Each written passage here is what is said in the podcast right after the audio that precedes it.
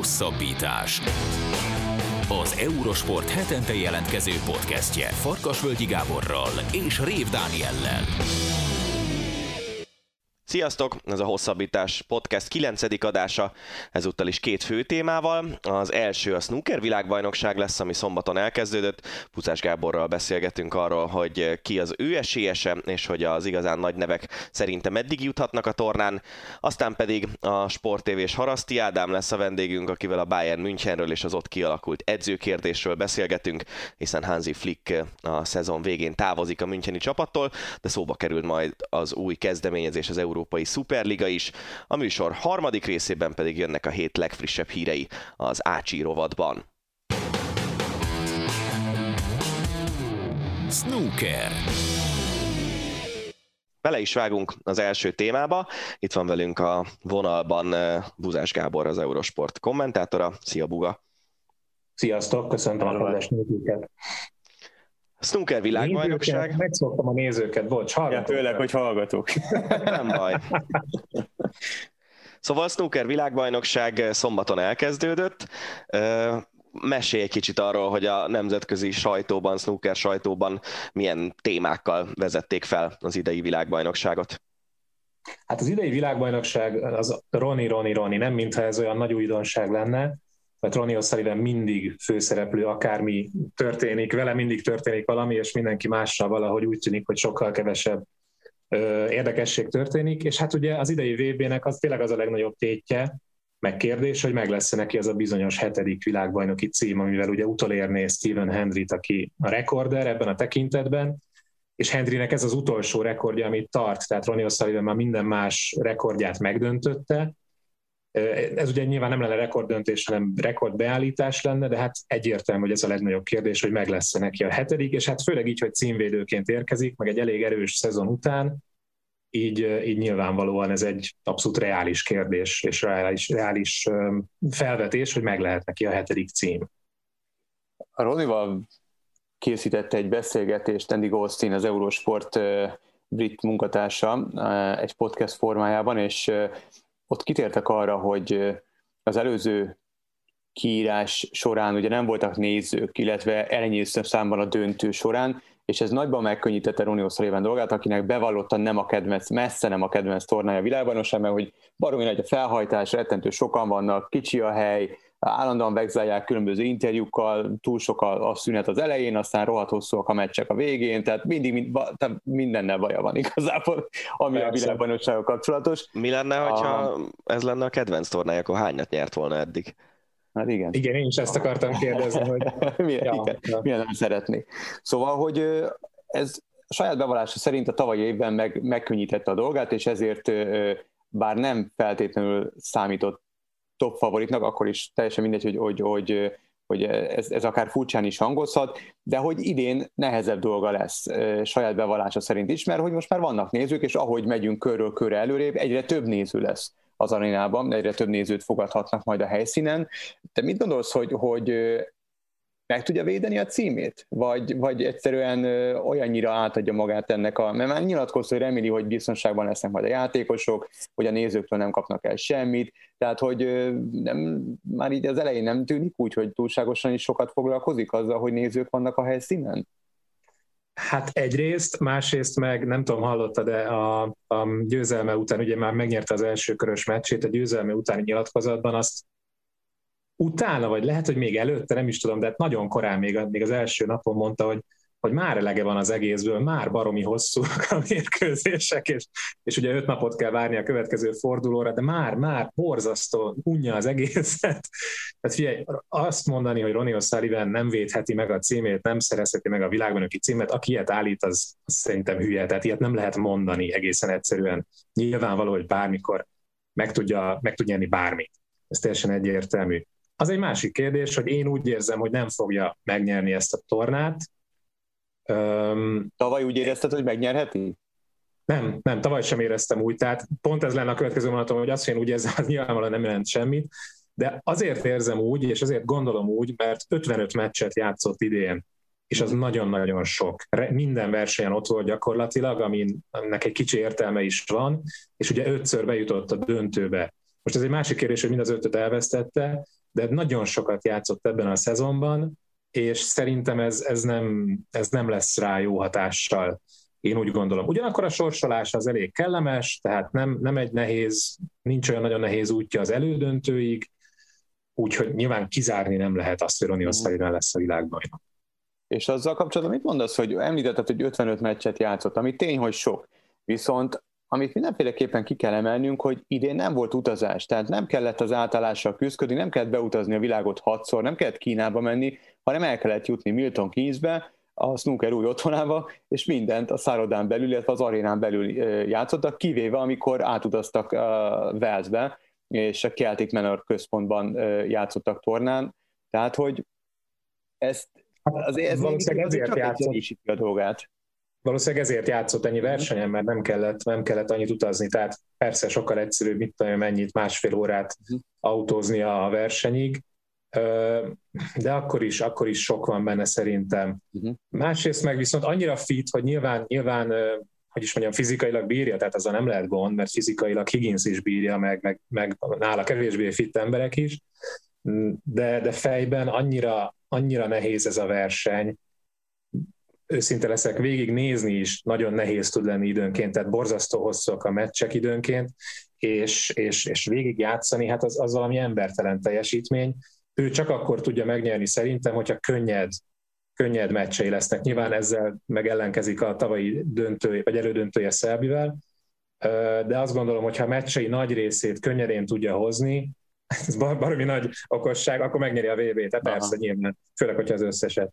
De szerintem, szerintem nem, ő, nem ő lesz a világbajnok, és akkor megint ellent mondok magamnak, mert, mert Ronnie O'Sullivan, bocs, lecsúszott, Ronnie O'Sullivan is mindig ellentmond magának, hogy abban meg biztos vagyok, hogy meg fogja szerezni a hetedik világbajnoki címét valamikor. Mert, mert nem tudom elképzelni, hogy úgy fejezze be a pályafutását, hogy nem éri utol legalább Hendrit, de inkább nem, nem szerzi meg a nyolcadikat. Abban valamiért biztos vagyok. De azért, mert ezt meg akarja tenni? Tehát érzed benne, mert úton úgy kéne azt érni, hogy azt mondja, hogy ő csak a öröm snookert játszik, ő csak azért játszik, hogy persze, persze, persze. De, tehát ez benne van, tehát ő ezt, ezt szeretné, és, és meg akarja szerezni azt a rekordot is, mert ahogy mondtad, minden az övé már. Tehát tényleg mindent jobbra-balra megnyert, ahányszor csak lehet, meg annál többször is, a század békek listáját torony magasan vezeti, stb. stb. Igazából ez az, ami, ami még hiányzik. Akarja szerinted? Tehát ez, Szerintem ez igen. Aha. Szerintem igen. Egyrészt szerintem igen, másrészt meg, meg ha nem hajtja, akkor is, hogyha még öt évet játszik, akkor simán nyerhet még egy vagy két világbajnoki címet. Tehát ha csak azért játszik, mert szeret játszani, és jól megy neki, akkor is, tehát, hogy is mondjam, bele, szinte bele kell, hogy csúszson még egy-két világbajnoki cím. És egyébként Ronnie O'Sullivan beszélt arról, hogy meddig képzeli el a pályafutását? Azért a snooker egy olyan játék, ezt pont a vb selejtezőben összefutó Jimmy White és Stephen Henry tudnak elég jól elmesélni, hogy, hogy azért bele lehet csúszni itt akár a 60-ba is, úgyhogy az ember még magas szinten snookerezik és Ronnie azért... Jó, azért amit ők nyújtanak, és a magas szint, az, az, az azért az nagyon relatív, tehát tehát ők azért nem olyan nagyon magas szinten játszanak, ők mind a ketten csak azért vannak ott a profik között, mert meghívásos tagságot kaptak. Tehát különben Jimmy White már harmadszor kapja meg a meghívásos tagságot, és mindig kiesik a profi mezőnyből.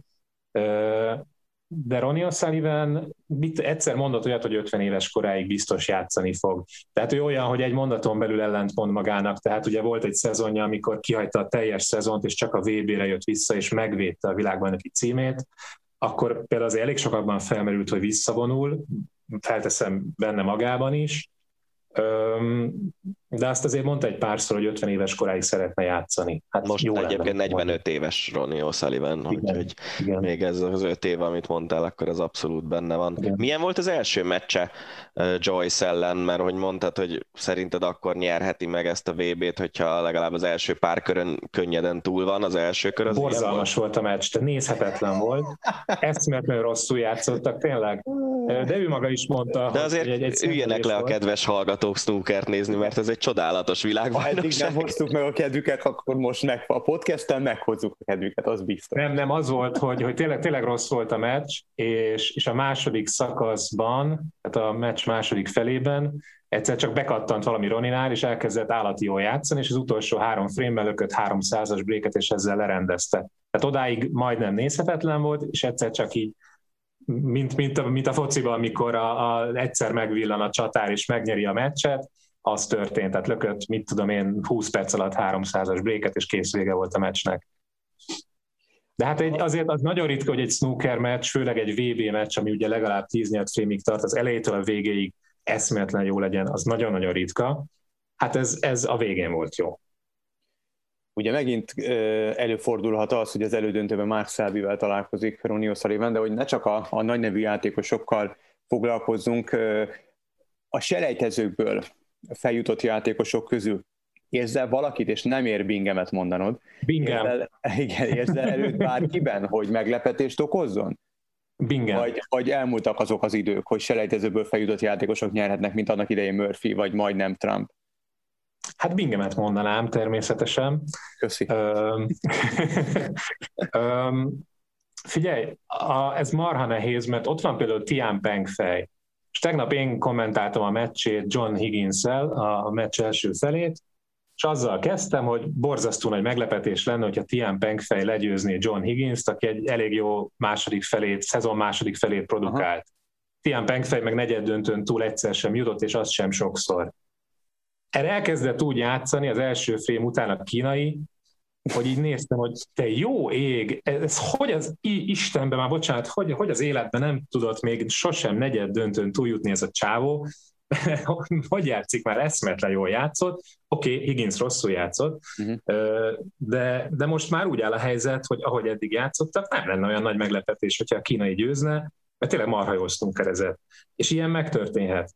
De azért de azért egy ilyen szintű játékos öt meccset egy VB-n egymás után nem tud megnyerni. Tehát azt, azt nem tudom elképzelni, hogyha mondjuk legyőzi higgins akkor a másik meccsen is így játszon, vagy ha akkor is, akkor meg a harmadikon is, és így tovább, azt nem, nem tudom elképzelni.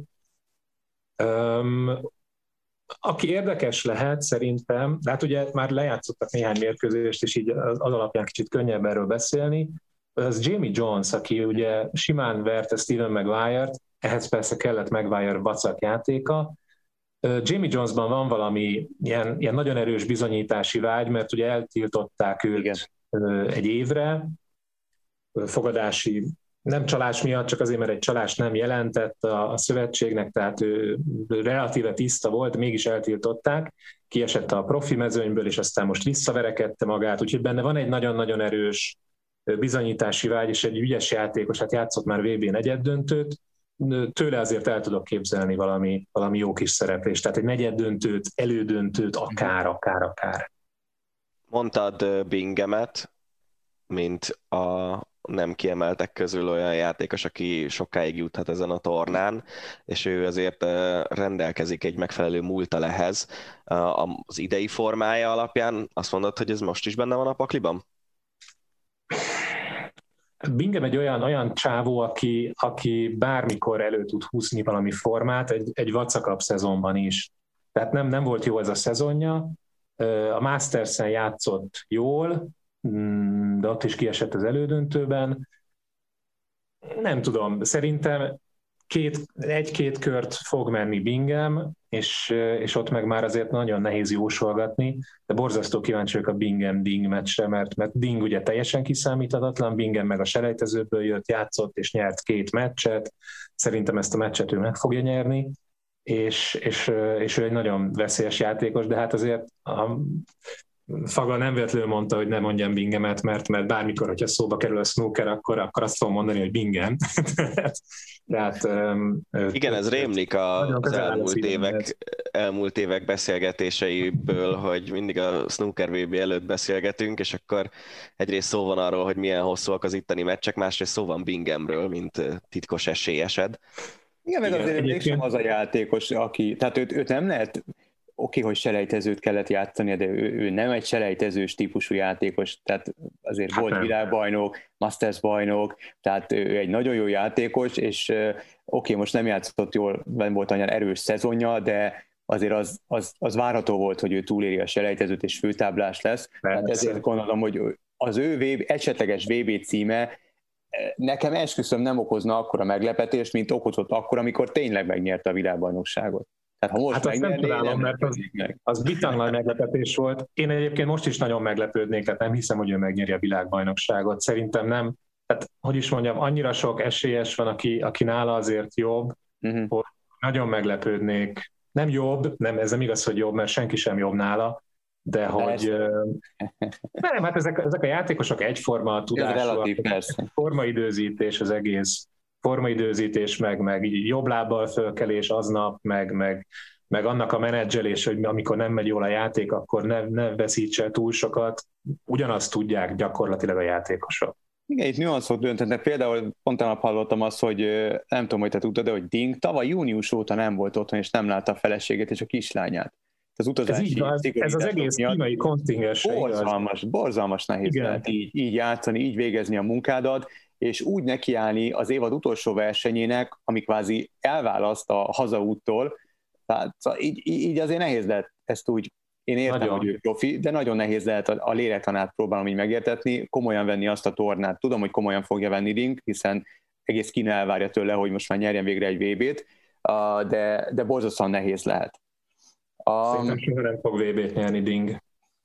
Hát én is így érzem, de kívánom neki azért, hogy ez megtörténjen. Um, hogyha egy picit még áskálódunk itt a, a, a nagyobb nevű játékosok táborába, akkor nyilván van egy Trump, van egy uh, Selby, van egy Robertson, Kyren Wilson, borzasztó nehéz sorsolás van, Gary Wilsonnal futott össze, Sean Murphy, um, akkor ezek közül a nevek közül kiemelkedik talán Neil Robertson, illetve Ja Trump.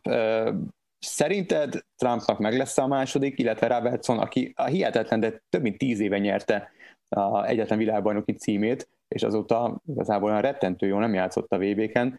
Tehát tőlük, kettőjüktől mit vársz? Um, ez megint csak megérzés. Én úgy gondolom, hogy Trump nem, nem nyeri meg ezt a VB-t. Jó, nyilván benne van az is, hogy én mindig szeretem, hogyha meglepetés történik, mhm. hogyha nem, nem, a, nem a triviális favoritok közül nyer valaki, ami nyilván néha bejön, néha nem. Um, szerintem Trump is nagyon sokat játszott, és ő maga is mondta azért a szezon második felében, hogy fáradt Uh-huh. Sőt, sőt, már a UK környékén is ezt mondogatta, hogy fáradt, ami teljesen érthető, mert valami borzalmas ősze volt, tehát ez nem nagyon volt pihenő napja, eszméletlen sokat játszott. Oké, okay, azóta azért pihenhetett, mert, mert voltak, voltak most üres járatok tavasszal, de szerintem ő túl tolta és túlhajtotta magát.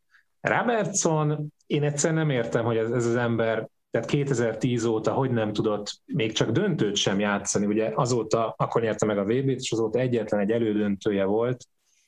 Öm, ő maga mondta egyébként, hogy, hogy hajlamos, ugye az első, második meccseit hajlamos nagy különbséggel megnyerni, ez most is megtörtént már vele, jól játszott, nagyon jól játszott, és hogy olyankor őt kikiáltják világbajnoknak, és, és talán úgy önmagát is kicsit kikiáltja világbajnoknak, és azt nem szabad, tehát úgy, úgy nem fogsz nyerni, az nyilvánvaló.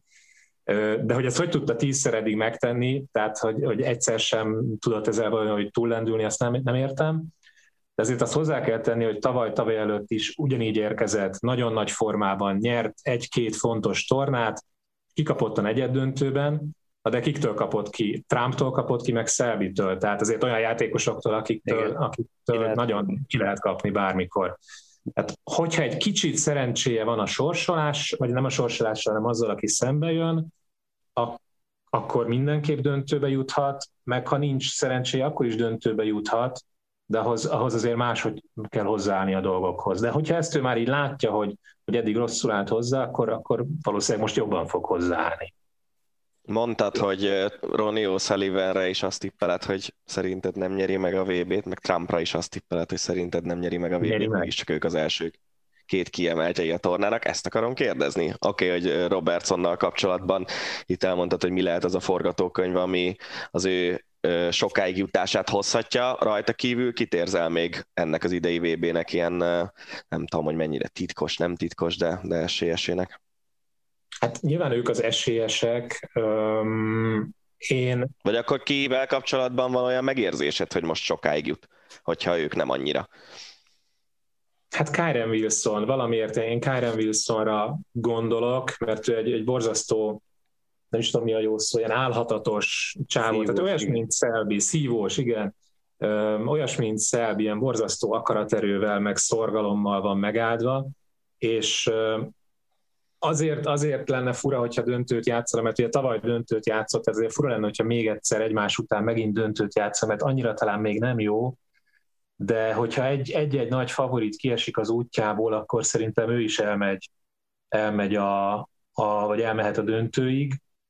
Um, én, én, én őt, őt érzem most leginkább, így a, hogy is mondjam, a kisebb nevek közül. Egyébként annyira nem kis név Wilson, mert megnéztem a fogadási irodáknál az otcokat, és ő a hatodik. Ronnie O'Sullivan, Trump, Robertson, Selby és Higgins után rögtön ő következik a fogadóirodáknál, ezért egy kicsit furcsa. Um, Ez de annyira nem a furcsa. kiemelési száma is egyébként, és emögött az ötös mögött a hatodik kiemeltje a tornának. Hát igen, de azért ott van egy Mark Williams, a háromszoros világban. Oké, én sem érzem őt esélyesebbnek, de meg ott van egy Mark Ellen, egy Sean Murphy, és őket azért megelőzi a, a, ebben, a, ami egy, egy eléggé megbízható dolog, hogy a fogadóirodák mit mondanak, mert mert ők azért elég sok adatot elemeznek. Akkor szerinted új világbajnok lesz, vagy, vagy nem lesz új világbajnok? Tehát avatnak a Crucible-ben új világbajnokot, vagy, vagy egy, egy régi világbajnok emeli megint magasba a trófeát? Szerintem új világbajnok lesz, de bármikor kérdezni, én ezt fogom mondani, hogy, hogy nem is az, hogy szerintem új világbajnok lesz, hanem hogy én örülnék egy új világbajnoknak. De annyi világbajnok van már, Dunát lehet velük rekeszteni, hogy már nehezebb, nehezebb nem világbajnokot találni a kiemeltek közül, mint, mint világbajnokot. Úgyhogy erre van a kisebb esély. És ez a, ennek az új világbajnoknak angol lesz az anyanyelve, vagy esetleg kínai? Jó kérdés, mert azt ugye mondtam, hogy Ding szerintem nem lesz világbajnok, és ezt 10 perccel később is tartom, viszont Jan Bingtao biztos benne, hogy előbb-utóbb világbajnok lesz, de szerintem annyira még nem jó, hogy egy szezonban megnyerje a Masters-t és a VB-t, de, de szerintem három-négy éven belül a világbajnok lesz. Idén viszont angol anyanyelvűre tippelek, akinek Kyren a keresztneve. Na, ez legalább egy konkrét Igen. tipp. Puga, köszönjük szépen a beszélgetést. Labdarúgás. Labdarúgással folytatjuk egy nagyon érdekes témával, mégpedig a Hansi Flick a Bayern szakvezetője előzetes egyeztetés nélkül bejelentette távozását. Az ügy hátteréről Haraszti Ádám a Sport TV kommentátorával, labdarúgó kommentátorával fogunk beszélgetni megmondom őszintén, hogyha nem a Bayern Münchenről lenne szó, akkor engem úgy meglepett volna ez az egész sztori, de miután a Bayernről van szó, ezért olyan nagyon nem lepett meg, főleg annak ismeretében, hogy azért ott Hassan Salihamidzic, hát, hogy mi, mi az ő titulusa igazából? Sportigazgató. Sportigazgató és, és Hansi Flick vezetőedző között azért nem volt túlságosan rózsás mostanában a hangulat, amiért engem mégis egy picit, hát nagyon is izgat ez a téma, azon túl, hogy, hogy a, a, van némi kötődésem a, a Bayernhez, az az, hogy, hogy számomra meglepő, hogy egy sikeredző kezét engedik el a klubvezetés, és, és a talán feláldozhatóbbnak tűnő sportigazgató mellett állnak ki, ha egyáltalán volt kiállás. Kicsit ilyen, nem is tudom, érdekes a felvetés, amivel kezdted, ugye, hogy ha nem a Bayernről lenne szó, akkor meglepődni lesz az egészen kapcsolatban. Én azért így is meglepődtem, mert azt gondoltam, hogy már kinőttek itt ezt a, nem tudom, 70-es, 80-as évekre jellemző önmagunk felfalását, gond nélkül beindító, nem tudom, attitűdöt, ami tényleg mindenkinél nagyobbak vagyunk, és mindenki feláldozható, és senki nem érdekel, és nem, azt nem tudom igazából eldönteni, hogy miből származik ez az egész erőteljes ragaszkodás Szarihamidžicshez, vagy hogy mit látnak benne, vagy mit tudhat ő a, a klubvezetésről, ami miatt ő a sértetetlen, és mennyire könnyen beáldozzák Hansi Flicket, mert azt gondolna az ember, hogy amit ő csinált, amióta itt van a Bayern Münchennek a kispadján, az gyakorlatilag egy olyan eredménylista, ami alapján sértetetlennek kéne lennie tényleg a világ minden klubjánál. Ehhez képest meg tényleg itt az első Mondanám, hogy tényleg az első adandó alkalommal elengedik az ő kezét, amikor bármiféle kis összetűzésbe is keveredett a klubba, de ugye azt mondod, hogy az utóbbi időben nem volt jó a kapcsolata a Salihamidzic-sel tulajdonképpen neki, hát amióta itt van a Bayern csapatánál, vagy amióta ő átvette az irányítást, fogalmazunk így ugye a, a csapat élén, tulajdonképpen azóta nem jó neki a kapcsolat a Salihamidzic-sel, tehát ugye itt a, a a legtöbben, vagy tulajdonképpen minden egyes híradás, ami ezzel az egészen kapcsolatos, az első katari edzőtáborozásig vezeti vissza az összetűzésüket, amikor nyilvánosan is beszélt Flick arról, hogy milyen szükségei lennének, vagy a csapatnak az ő meglátása szerint az átalakításra, és milyen pozíciókra kellene erősítést eszközölnie szerinte a klubnak, és hogy ezt nehezményezte már Szariámidzsics, és azóta igazából hát nem túl jó az ő viszonyunk. Hogy néz ki a Bayernnek a, a klub felépítése? Mi az, ami az edző feladata, mi az, ami a sportigazgatója, mert azért ez nem minden klubnál ugyanolyan. Hát itt elméletileg ugye Salihamidzic abszolút a, a teljhatalmú irányító azzal kapcsolatban, hogy a keretet hogy állítsák össze, és nyilván ezért sem véletlen, hogy Flick így a médián keresztül próbált oda szurkálni már rögtön első körben, hogy valamiféle hatást tudjon elérni ezzel az egésszel kapcsolatban, és hát az meg egyáltalán nem véletlen, vagy ha bele gondolunk csak abba, hogy például most nyáron kik jöttek ez a csapathoz, akkor azért abszolút meg lehet érteni szerintem Saliham, Flick frusztráltságát, mert hogyha per kopf megtörtént az erősítés, fogalmazunk így a Bayern keretében, aztán a minőségben ez mennyire működött, ez egy másik kérdés. Aztán persze ebben is meg lehet látni azért Flick felelősségét is, mert oké, okay, mondhatjuk azt, hogy nem tudom, Bonassar vagy Mark Roca nem váltak be a Bayern München csapatánál, de mondjuk ha megnézzük azt, hogy mennyi lehetőséget kaptak egyáltalán a bizonyításra, meg milyen körülmények között, tehát azért Flick sem erőltette, hogy ezeket az embereket megpróbálja bármilyen szinten beépíteni a csapatba, hogy, hogy tényleg ennek legyen egy bármilyen felépítettsége, és ezek az emberek működni tudjanak, mert egyébként most nem véletlen ezt a két játékost említettem én is Mark Rocával kapcsolatban, minden szakíró, de még nálunk is, akik egy picit mélyebben figyelik az európai labdarúgást, odaig voltak, hogy hú, egy milyen tehetséges fiatal középpályásról van szó, és oké, persze, rögtön nyilván nem fogja tudni pótolni Tiágot, de hosszú távon abszolút megvan benne a potenciál. Nekem volt szerencsém annak idején még a francia bajnokságban többször is látni Bonassart, még a Marseille csapatában egy olyan játékosról beszélünk, aki tulajdonképpen a center pozíciótól kezdve mindenhol játszott abban a csapatban, és majdnem mindenhol tényleg jó teljesítményt tudott nyújtani. Elhozták ugye jobb hátvédnek, hogy ha Pavár éppen nem tudom, nem ér rá, vagy bármi van vele, akkor bele lehessen tenni a csapatba, és ez tényleg nem nagyon történt meg, tehát csak akkor mi most itt az utóbbi hetekben kezdtük előtt látni megint. Tehát Flick jóformán tényleg az esélyt nagyon adta meg neki sem arra, hogy bizonyítani tudjon. Az kétségtelen, hogy amikor lehetőséget kapott, nagyon nem tudott élni vele, de van egy ilyen érzés az emberben, hogy az első pillanattól kezdve ilyen totális ellenkezéssel állt ezekkel a játékosokkal fel.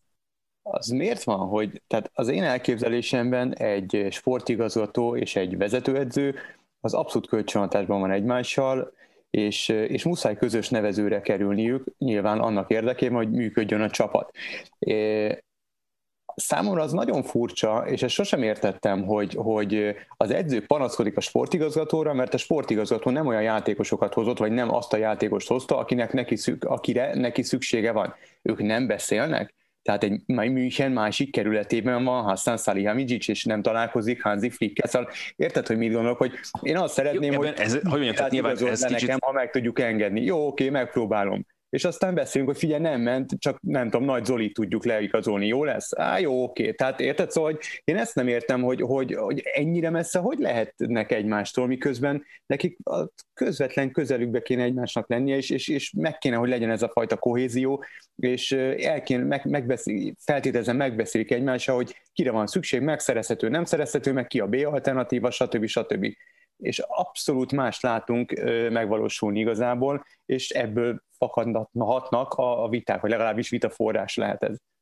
Ebben ez az igazán érdekes kérdés, tehát hogy lehet, hogy pusztán ennyiről van szó, hogy, hogy Flick azt nem látja be, hogy ez nem úgy működik ez az egész, hogy beír egy cheat kódot a futballmenedzserbe, és akkor onnantól kezdve azt tesszük meg, akit csak akarunk, és lehet, hogy ezt nem nehezményezik a vezetésnél is, hogy oké, okay, hogy tök jó eredményeket ér el ezzel a csapattal, de közben meg attól még nem így működnek ezek a játékos mm. igazolások, hogy tényleg csak így kinézünk valakit, és aztán megveszünk egyből.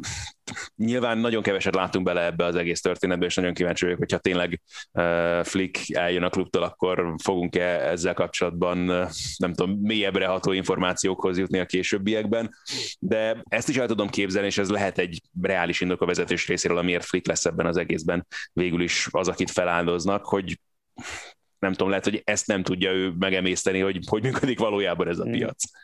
És abban van, vagy lehet igazság, hogy Salihamidzic sokkal inkább a vezetőség embere, tehát van egyfajta uh, Bayern filozófia, és, és ebbe a filozófiába, illetve ez a filozófia ez úgy lett kialakítva, hogy azért Rumenige és ő ezt a két őskövület nagyon komolyan betartatják ezt a fajta filozófiát, és Salihamidzic ez most csak az én teóriám, és ezzel abszolút nem kell egyetérteni, sőt, nagyon kíváncsi vagyok a, a te verziódra. Salihamidzic sokkal inkább belepasszol ebbe a, ebbe a kis um, filozófiába, és, és formázhatóbb, nem annyira erős egyéniség, mint mondjuk Hansi Flick, akivel lehet, hogy nem feltétlenül találják meg a szót hőneszék, és, és itt igazából ez ilyen vasököl taktikát próbálnak megvalósítani, hogy az van, amit mi akarunk, és eddig azért, az, ami, mert emlé, a, a beszélgetést úgy kezdett, hogy azt, gondolod, azt gondoltad, hogy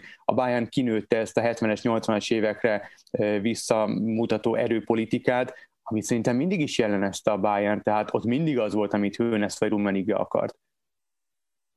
Ez, ez a teória még, ami a leg, hogy mondjam, elfogadható, nem az elfogadható, nem jó szor, ez a legvalószínűsíthetőbb azt hiszem mhm. tényleg ezzel az egésszel kapcsolatban, mert igen, ezt látod, hogy valahogy Salihamidzsnak, mint hogyha mindent elnéznének, vagy hogyha aztán ebből az is simán lehet, hogy ugye ők azok, akik látják a számokat, meg ők azok, akik látják mondjuk nem tudom, akár a levelezés, vagy bármit azokkal a klubokkal kapcsolatban, akiknél érdeklődtek mondjuk egyes játékosok iránt, és aztán ő nyilván tudja bizonyítani, hogy bizonyos üzletek miért nem valósultak meg, és akkor miért csak végül is nem tudom, tényleg Bonasszát sikerült berántani jobb mhm. hátvédnek a szezon vég, vagy az átigazolási időszak végeztével, el, és ez sok minden megmagyarázhat ezzel az egésszel kapcsolatban, de, de van abszolút igen egy ilyen érzésem nekem is, hogy valahogy Salihamidzic jobban illik ebbe a régi vágású, nem tudom, klubpolitikai felfogásba, vagy egyszerűen csak jobban fekszik ezeknél az embereknél, jobban ismerik, jobban tudnak vele kommunikálni. Flick meg abszolút sok szempontból más figurának tűnik azért, mint ő vagy ők volt itt szó Bayern filozófiáról. Szerintem a Bayern helyzete Németországban azért nagyon érdekes, mert a német bajnokságot azt azért nyugodtan mondhatjuk szerintem, hogy uralják az elmúlt években, ott nem nagyon kérdés az, hogy bajnok lesz a Bayern. A filozófia egy része is, mondom ez kicsit rossz májúan az, hogy a legjobb német, Németországban játszó játékosokat megpróbálják megszerezni, és így nyilván az ellenfeleket is gyengítik, miközben ők maguk erősödnek, és ez sokáig elég jól működött. Viszont onnantól kezdve meg, hogy a német Bundesliga megnyerése az, az alapelvárás, meg a német kupa sorozat megnyerése az alapelvárás, minden a bajnokok ligáján múlik. És ezért, hogyha most megnézzük ezt a Paris Saint-Germain elleni párharcot, ott hát egyrészt nem voltak messze a továbbjutástól, az első meccsen úgy veszítettek, hogy, hogy egyébként uralták a meccset, és, és úgy játszottak végül is egy 3-3-as döntetlent 180 perc alatt, hogy a legjobb játékosuk, aki lehet, hogy a világ legjobb játékosa, nem játszott.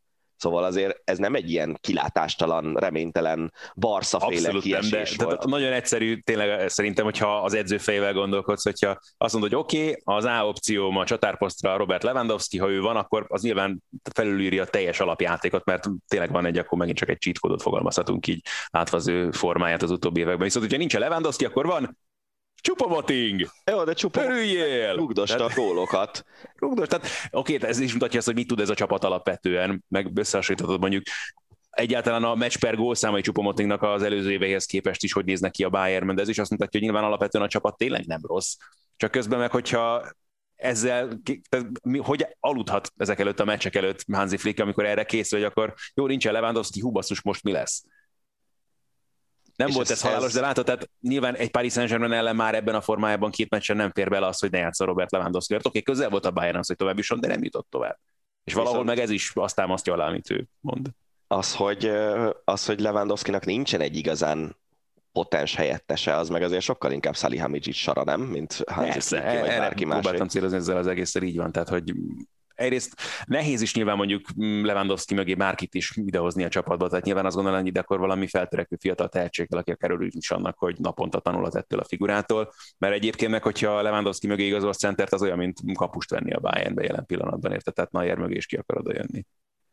Igen, ezért gondolom én is azt, hogy, hogy itt egy kicsit úgy tűnik, hogy Hansi Flick és még egyszer mondom, bennem aztán nincs rossz indulat a Bayern iránt, ezzel nem lehet engem megvádolni, de kicsit úgy tűnik, mint hogy a Hansi Flick itt a, a, a személyes ellentétek miatt egy kvázi indokot keresett volna, hogy na akkor én léptem, mert hogy oké, okay, akkor ez erre a BL fiaskóra, amit szerintem sem egy fiaskó, rá lehet húzni ezt, hogy akkor akkor, akkor megyek, mert hogy amúgy sincs összhang a sportigazgató meg köztem, ráadásul azért amióta Jogi Löw bejelentette a, a válogatottól való visszavonulását, azért egyre többen kezdték el hangoztatni Flick nevét, mint, mint jövendőbeli szövetségi kapitányét. Persze ott van még a, nyilván a, ja, gyorsan akartam mondani a Lipcsének a a, a, a, a, a vagy Rangnick?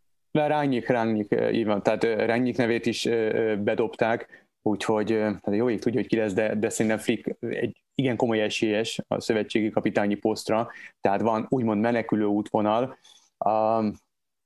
A nagy kérdés, hogy, hogy azáltal, hogy, hogy távozik Flick, aki amellett nem menjünk el, hogy nagyon jól megtalálta hangot a játékosokkal. Tehát Thomas Müller sokat virágzását érte, a Jerome Boateng, aki szintén többször leírtak, őknek is a sérülési relatíve kiegyensúlyozott szezonja volt. Lewandowski, ahogy Dani is mondta, és ha ő mondja, akkor el kell, hogy fogadjuk, hogy, hogy a világ egyik legjobbjává, hanem a legjobbává vált a, a szezon során. Tehát, hogy ő egy ilyen játékos párti szakvezető, aki, aki nagyon jól megtalálta a hangot a játékosokkal, és szerintem ez látszott a Bayernen, illetve ami még megint nagyon fontos, hogy szerintem az utóbbi idők legszebb Bayern fociát játszotta a csapat. Nagyon régóta nem játszott ilyen szépen. Szerintem amikor tripláztak, akkor, akkor játszottak hasonló erő focit, ilyen domináns, kiugróan jó focit.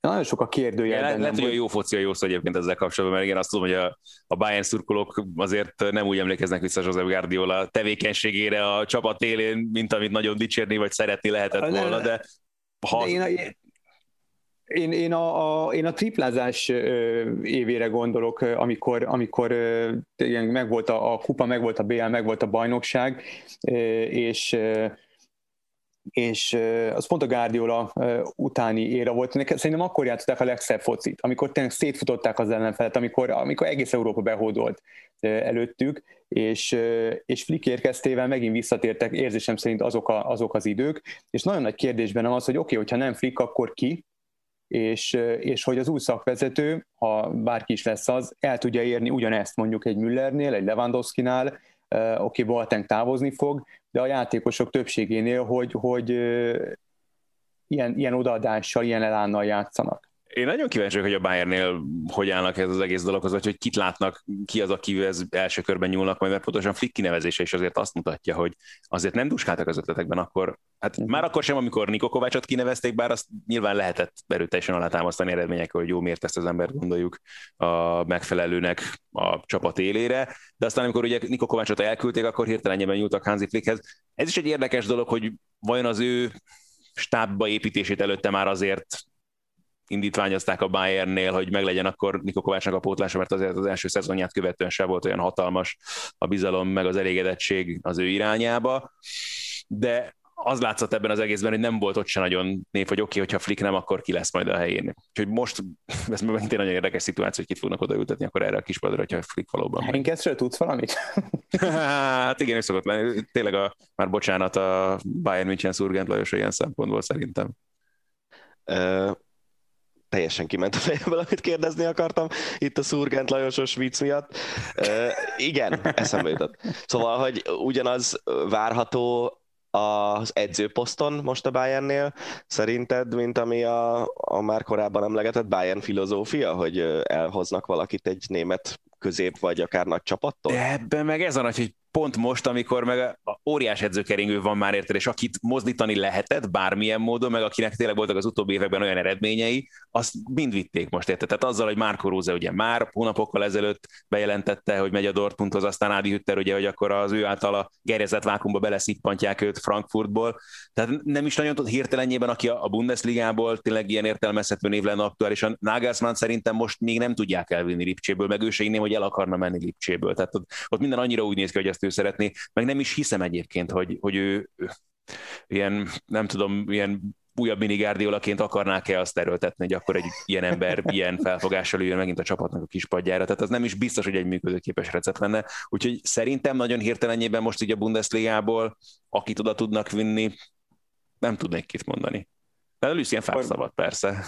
Na, persze, köszönöm. Um, és uh, ha például bedobok egy olyan nevet, hogy Ralph Hasenhüttel, őt esélyesnek véled? Ő játszott annak idén a Bayernben, csak a második csapatban, és a hát volt is róla szó, ugye, még, még bőven, ugye, mielőtt a Southampton dolog megtörtént volna, tehát abszolút ő, ő ott forgott a neve, mint az egyik mhm. legesélyesebb név ugye a Bayern München kispadjára, aztán ez nagyon nem így alakult, meg az ő pályafutása nagyon nem így alakult a későbbiekben.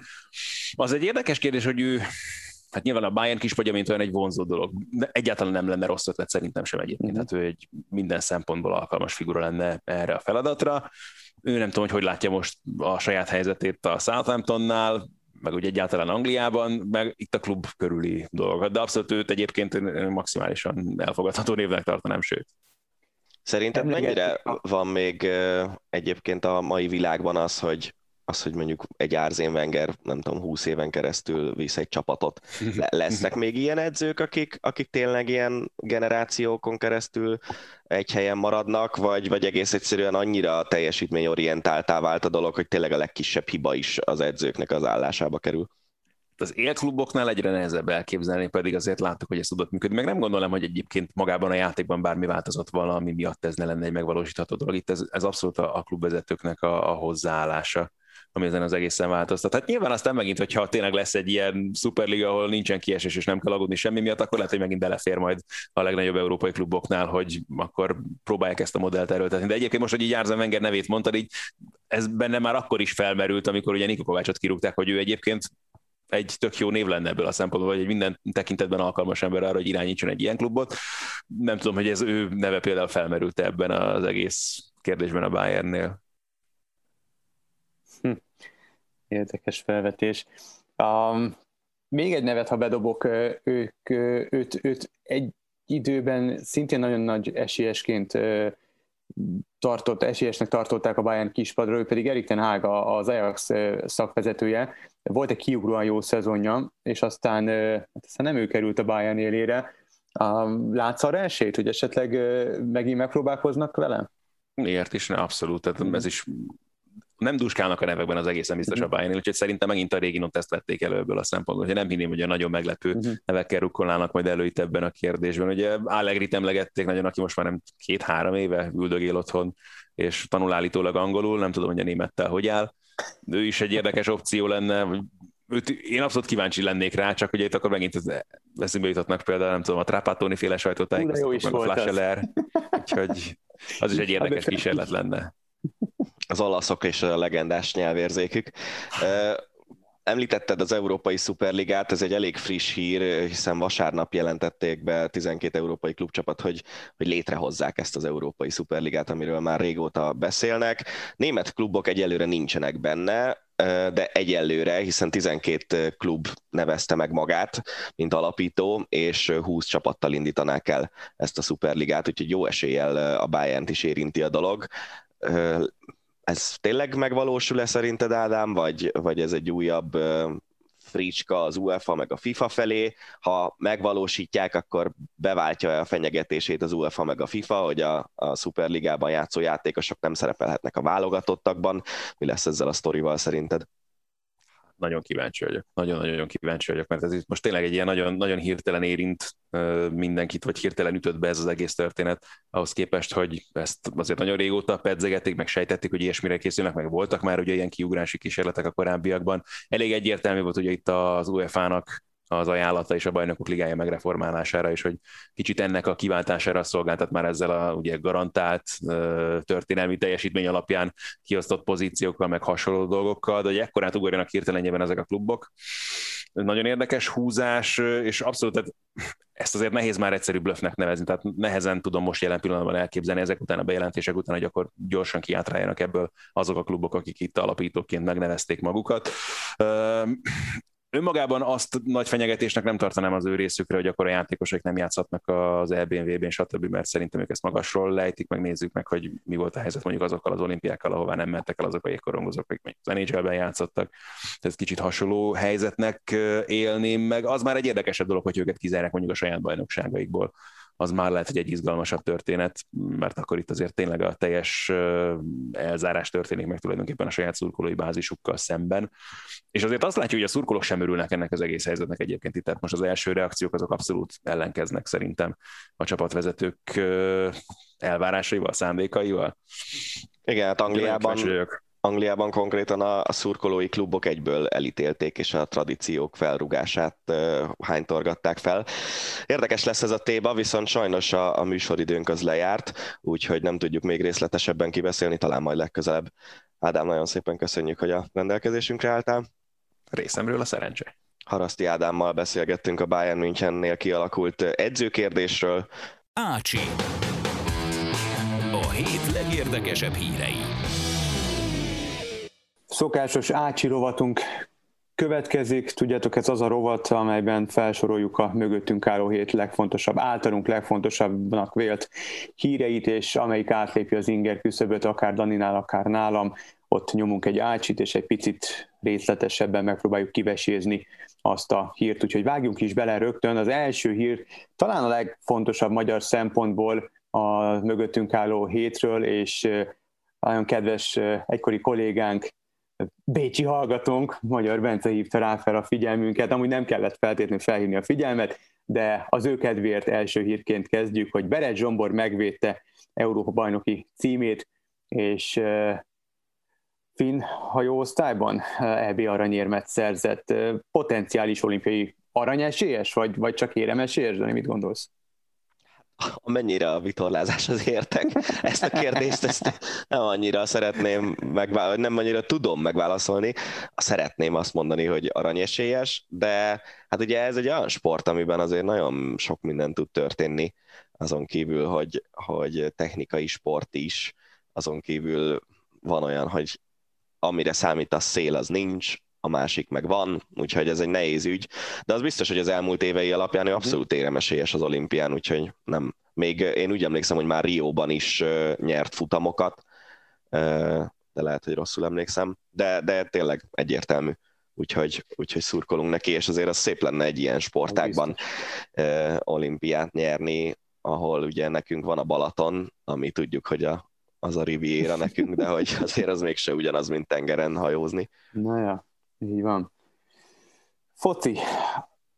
Én 12 európai topcsapat, vagy hát a nagy része topcsapat eldöntötte, hogy létrehozzák a... Kire utalsz? Amikor az Arsenal az egy vicc, ha ne haragudj, Tatanem az szintén, tehát, hogy most nem azért, mert hogy, tehát nem, őket nem nevezem top csapatnak.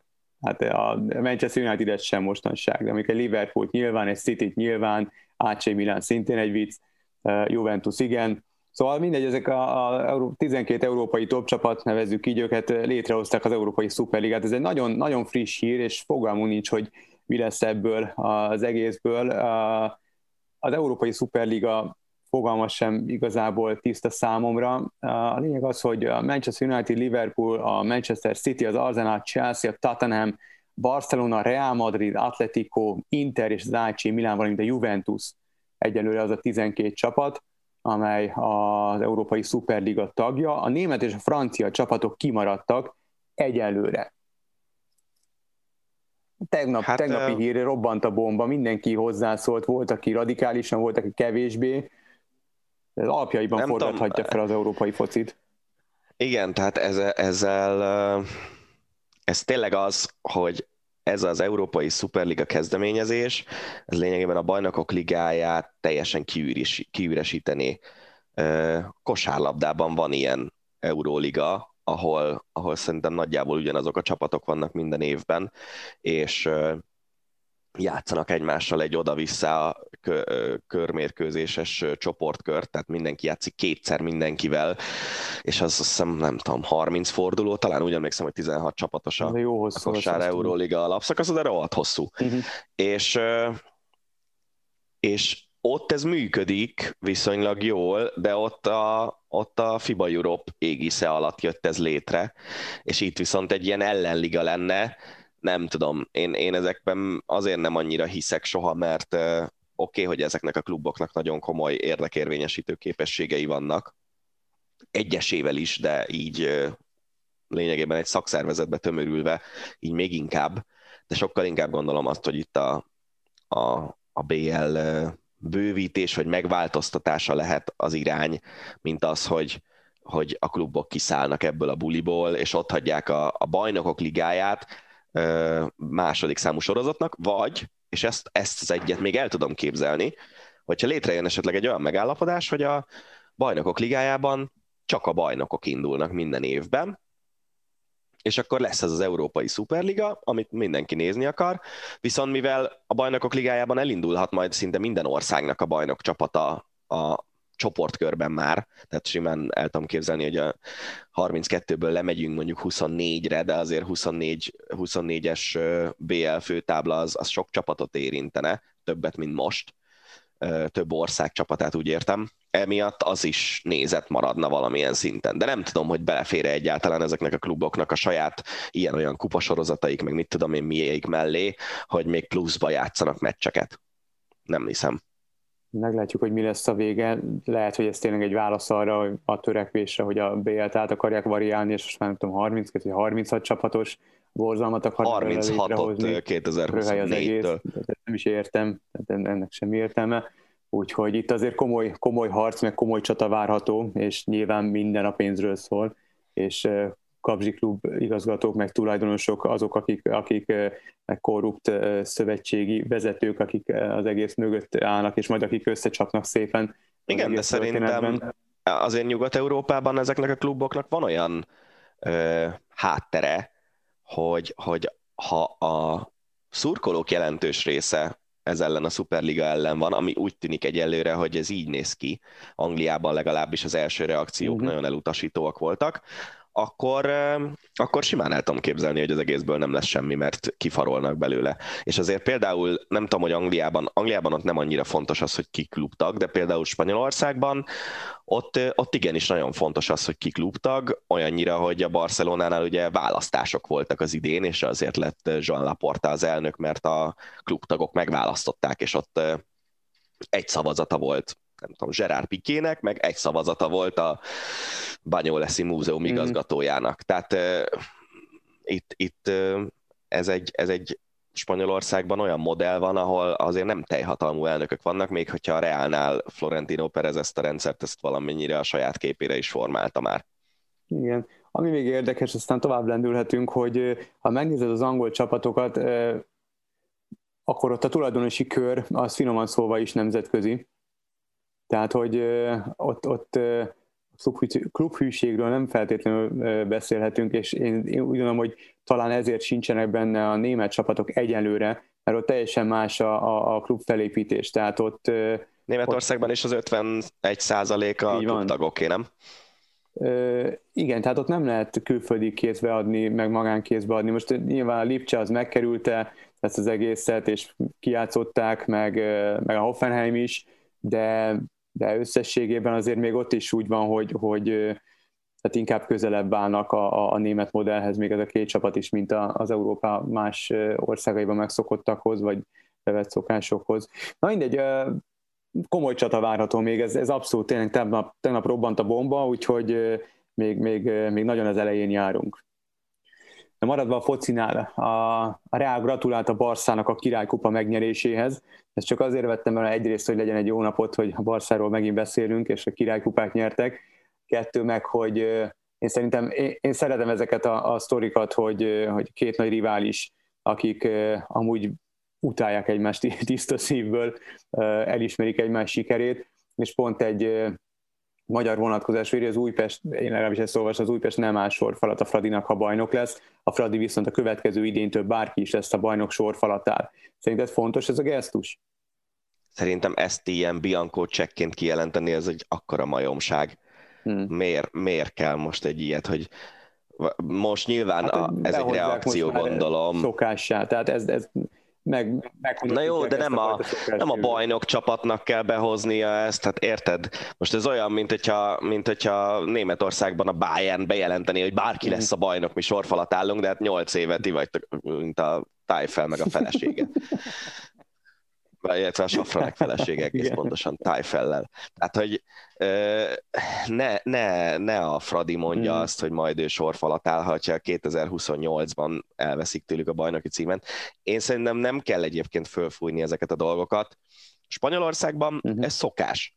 Tehát ott, ott szerintem ez teljesen normális, hogy a, a bajnok csapatnak mindenki sorfalat áll, de nem feltétlenül kell nekünk uh-huh. behozni szerintem ilyen, ilyen uh, tradíciókat. Uh, az a baj a magyar focival tényleg, hogy, hogy ilyen hülyeségekkel foglalkoznak ahelyett, hogy megpróbálnák a magyar utánpótlást kicsit föl tupírozni. Hát, ha hallgatnak bennünket, és akkor Biztos, biztos. Veszik az adást. Bahi a Tatanem házatáján, ez nagyon vicces, az új szponzor, a, ez itthon is ismert egy festékes cég, a szponzorálja a Tatanem, de belépett a szponzorok közé, és aztán röviddel a bejelentés követően kiderült, hogy a márkát valami, valaki olyan képviseli a közösségi oldalakon, aki hát enyhén szólva is utálja a Spurs-t, és nagyon vicces um, képeket, meg kommenteket helyezett el a Twitteren, Instagramon össze-vissza, ahol tudott. Például ilyen, hogy, hogy át kéne festeni a Tatanemnek a vitrin, vitrínjét, és akkor erre a válasz, hogy az nem lehet, mert, mert tiszta por, ugyanis ezer éve nem került bele semmiféle trófea. Tehát ilyen hasonló, és ehhez hasonló humoros, vagy annak vélt kommentekkel, képekkel jelentkezett az új szponzor. Azért annyira fura nem, de miért nem néznek utána ennek azok, akik, akik, akiknek ez az dolguk, a kommunikációs osztályon? Hát figyelj, szerintem ez, ez, ez teljesen a sporton kívüli téma, ez egy marketing kérdés alapvetően. Most erről beszélünk, szerintem ez önmagában ugye tudjuk, hogy a rossz marketing az nem létező fogalom, az, hogy mit erről beszélünk, az már is a Duluxot is, meg a Tatenemet is behozza hmm. egy kicsit jobban a köztudatba. Nyilván nem csak mi beszélünk erről, hanem nálunk sokkal hallgatottabb podcastekben is beszélnek róla. És a, a, nagy cégeknél, tehát az igazán nagy multiknál azért kétféle hozzáállás van a közösségi médiához. És ez a fajta, ahol lényegében szabad kezet adnak egy ehhez értő embernek, vagy több ehhez értő embernek, ez nekem sokkal szimpatikusabb, mint az, amikor ilyen szűk pórázon fogják a közösségi uh-huh. médiás arcokat, és például ugye a Rómának a Twitter oldala az ilyen legendásan szórakoztató, hogy, hogy ott, ott abszolút szabad kezet engednek a, uh-huh. a, a twittereseknek. Én szerintem ezzel nincsen probléma, szerintem az önirónia az egy jó dolog alapvetően, és persze nyilván most a Tatanem az lehet, hogy duzzog, vagy Levi elnök úr, vagy tulajdonos úr duzzog, de attól még most róluk van szó, és legalább nem abban a kontextusban, hogy Mourinho már megint mit mondott a játékosairól. az tény, az tény. Oké, okay, menjünk tovább. A Masters győzelme után golfra térünk át, Hideki Matsuyama lehet az egyik nagy esélyese arra, hogy fellobbantsa az olimpiai lángot a Tokiói nyári olimpián. Ha ez egy akkora dolog volt ez a Masters győzelem, akkor hajrá, de azért Japánnak elég szép elég szép olimpiai múltja van. Az a baj, hogy nem fog eszembe jutni a tornász srácnak a neve, aki uh-huh mindjárt rákeresek, aki De ugye az elmúlt, Uchimura, Uchimura, Uchimura, uh-huh. rá gondolok. Uchimura az elmúlt évtizedben nagyjából egy egészen kiemelkedő sportolója volt Japánnak, van tíz darab világbajnoki aranyérme, három darab olimpiai aranyérme, olimpiai bajnoki címig vitte a japán csapatot Rióban legutóbb, tehát én azt gondolom, hogy nagy dolog a, a Masters megnyerése, az nem kérdés, de, de én, hogyha választanék, akkor valaki ilyen szintű sportolót választanék. Mint Igen, nekem is meglepő már, már alapvető. Tehát az, hogy benne legyen a váltóban, a fákjaváltóban, hát Sőt, akár az utolsó nyolcban, tízben, akik ugye az olimpiai megnyitó alatt futnak vele, abba abszolút azt gondolom, hogy be lehet van, tenni egy van. ilyen szintű sportolót, de szerintem nála vannak nagyobb japán sportolók. Még akár Igen. egyébként lehet, hogy ez... egy, egy, igen, de figyelj, ott van Kasai Noriaki, a, a síugrás élő legendája. Én, én őt is lehet, hogy Matsuyama elé tenném. Igen, abszolút, abszolút. Kerékpár csuklóját törte Nibali, és lehet, hogy nem indul a Giron. Hát ez sajnos benne Korai van. még? Uh-huh. Tessék?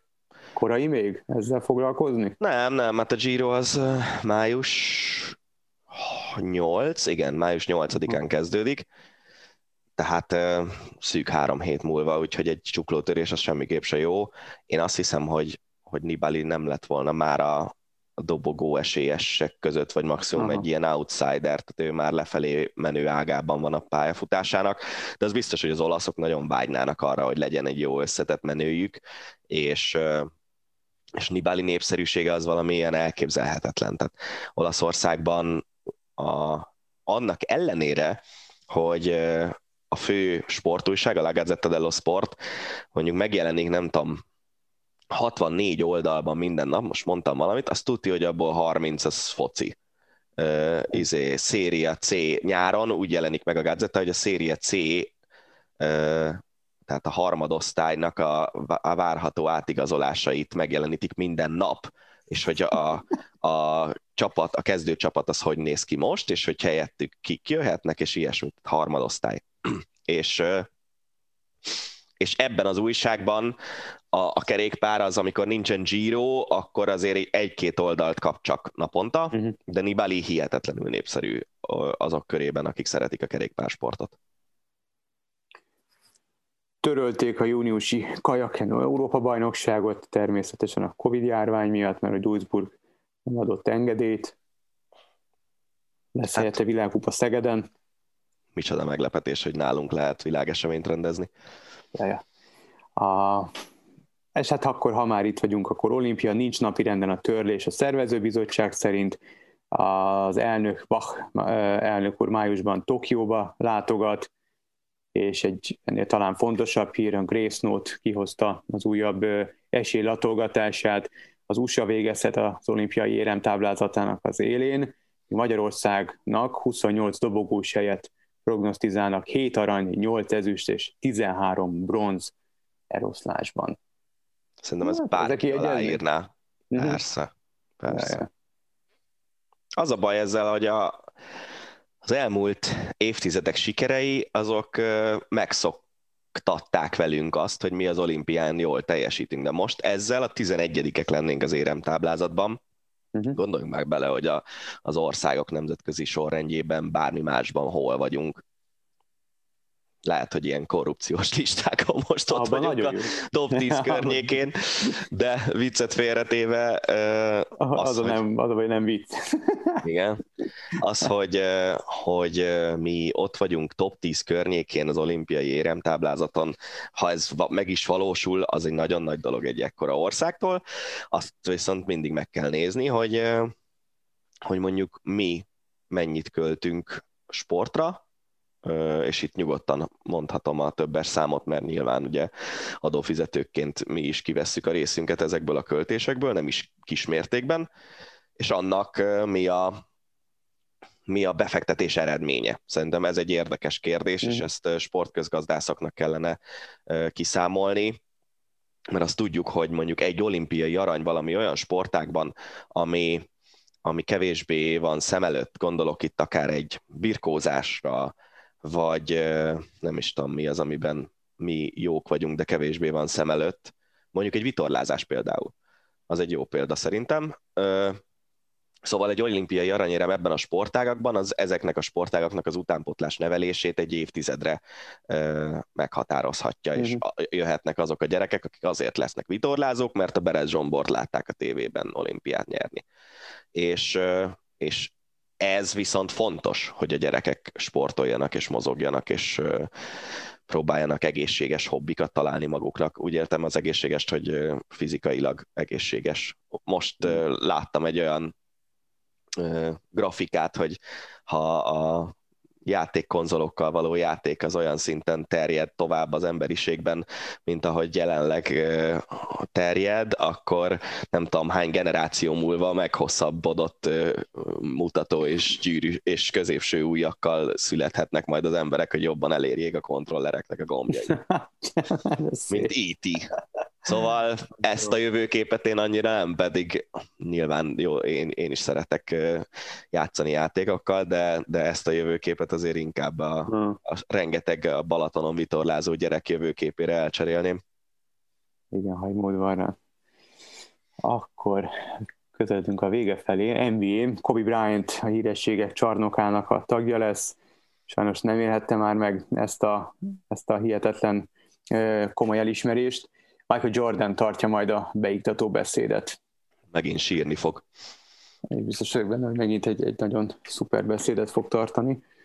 Szerintem szóval az, hogy egész... az, hogy Kobe Bryant uh, Hall of Famer, az szerintem akkor eldőlt, amikor visszavonult, hogy azonnal az adandó alkalommal Persze. be fog kerülni, tehát nem kérdés, Persze. hogy a halála ezen szerintem semmit nem módosít, vagy ilyesmi. Így van és akkor a végére két kézilabda hír kijutott az évvégi spanyolországi világbajnokságra a női válogatott, Olaszországot győztük le oda-vissza. Mekkora bravúr ez, Dani? Hát sem ekkora. Olaszország okay. legyőzése. Ha azon gondolkoztam, hogy ez az olasz válogatott, ez a, a női NB egyben, bent tudna maradni, vagy, vagy simán kiesne, és, és hogy mhm. az NB1B-ben mire lehetne képes. Elképzelhetőnek tartom azt, hogyha az NB1B liga válogatottja játszik az olaszokkal, akkor is mi nyertünk volna. Hát ez, ez, ezek a amatőr játékosok, akik között egyébként volt egy-két kifejezetten ügyes, a, a pici mhm. uh-huh. bal szélsőjük úgy szaladgált föl alá, hogy alig tudtuk követni. Volt egy egy 18 éves délszláv nevű lány, aki akkora gólokat lőtt, hogy élmény volt nézni, de hát mégiscsak ezek amatőr játékosok Aha. mellette dolgoznak, tanulnak, stb. stb. Úgyhogy ott vagyunk a VB-n. A Veszprém pedig megnyerte a Magyar Kupát, elég durva meccsen győzte le a Szegedet, és itt amit kiemeltél, hogy a bíróküldés az hagy némi kívánivalót maga után. Igen, én, én nem hallottam még erről a párosról. Bevallom, hogy nem töltöm az időm nagy részét azzal, hogy magyar bajnoki vagy kupa meccseket nézzek, de, de én még nem hallottam erről a bírópárosról, és, és az volt az érzésem végig ez alatt a meccs alatt, hogy, hogy nagyon tehát durva meccs volt, de, de talán nem ennyire, hogy 15 darab kétperces kiállítást kelljen adni. És uh, szerintem egy Veszprém-Szeged meccsen ott kifejezetten fontos az, hogy, hogy olyan játékvezetők legyenek, akik, akik kézben tudják tartani a meccset, mert ennek így nem sok értelme van őszintén szólva. Tehát uh, hol az egyik csapat volt emberelőnyben, hol a másik, lényegében nem volt rendes 6 a 6 elleni játék, csak a, a, az idő kisebbik részében és szerintem ez nem jó, ez nem jó irány. Még akkor is, hogyha a kiállítások egy jelentős részére azt lehet mondani, hogy, hogy azok jogosak voltak. Hát ennyi fér bele mai Ácsi rovatunkban. Ha esetleg úgy gondoljátok, hogy ki tudjátok egészíteni, vagy vannak olyan témák, amelyek érdekelnek benneteket, akkor küldjétek el, és természetesen kivesézzük Danival. Erre a hétre viszont ennyit találtunk fontosnak, vagy olyannak, ami, ami a mi inger küszöbünket megmozgatja. Jövő héten ismét találkozunk, és lesz Ácsi is. Ez volt a Hosszabbítás, az Eurosport podcastje. A műsor témáiról bővebben is olvashattok honlapunkon az eurosport.hu.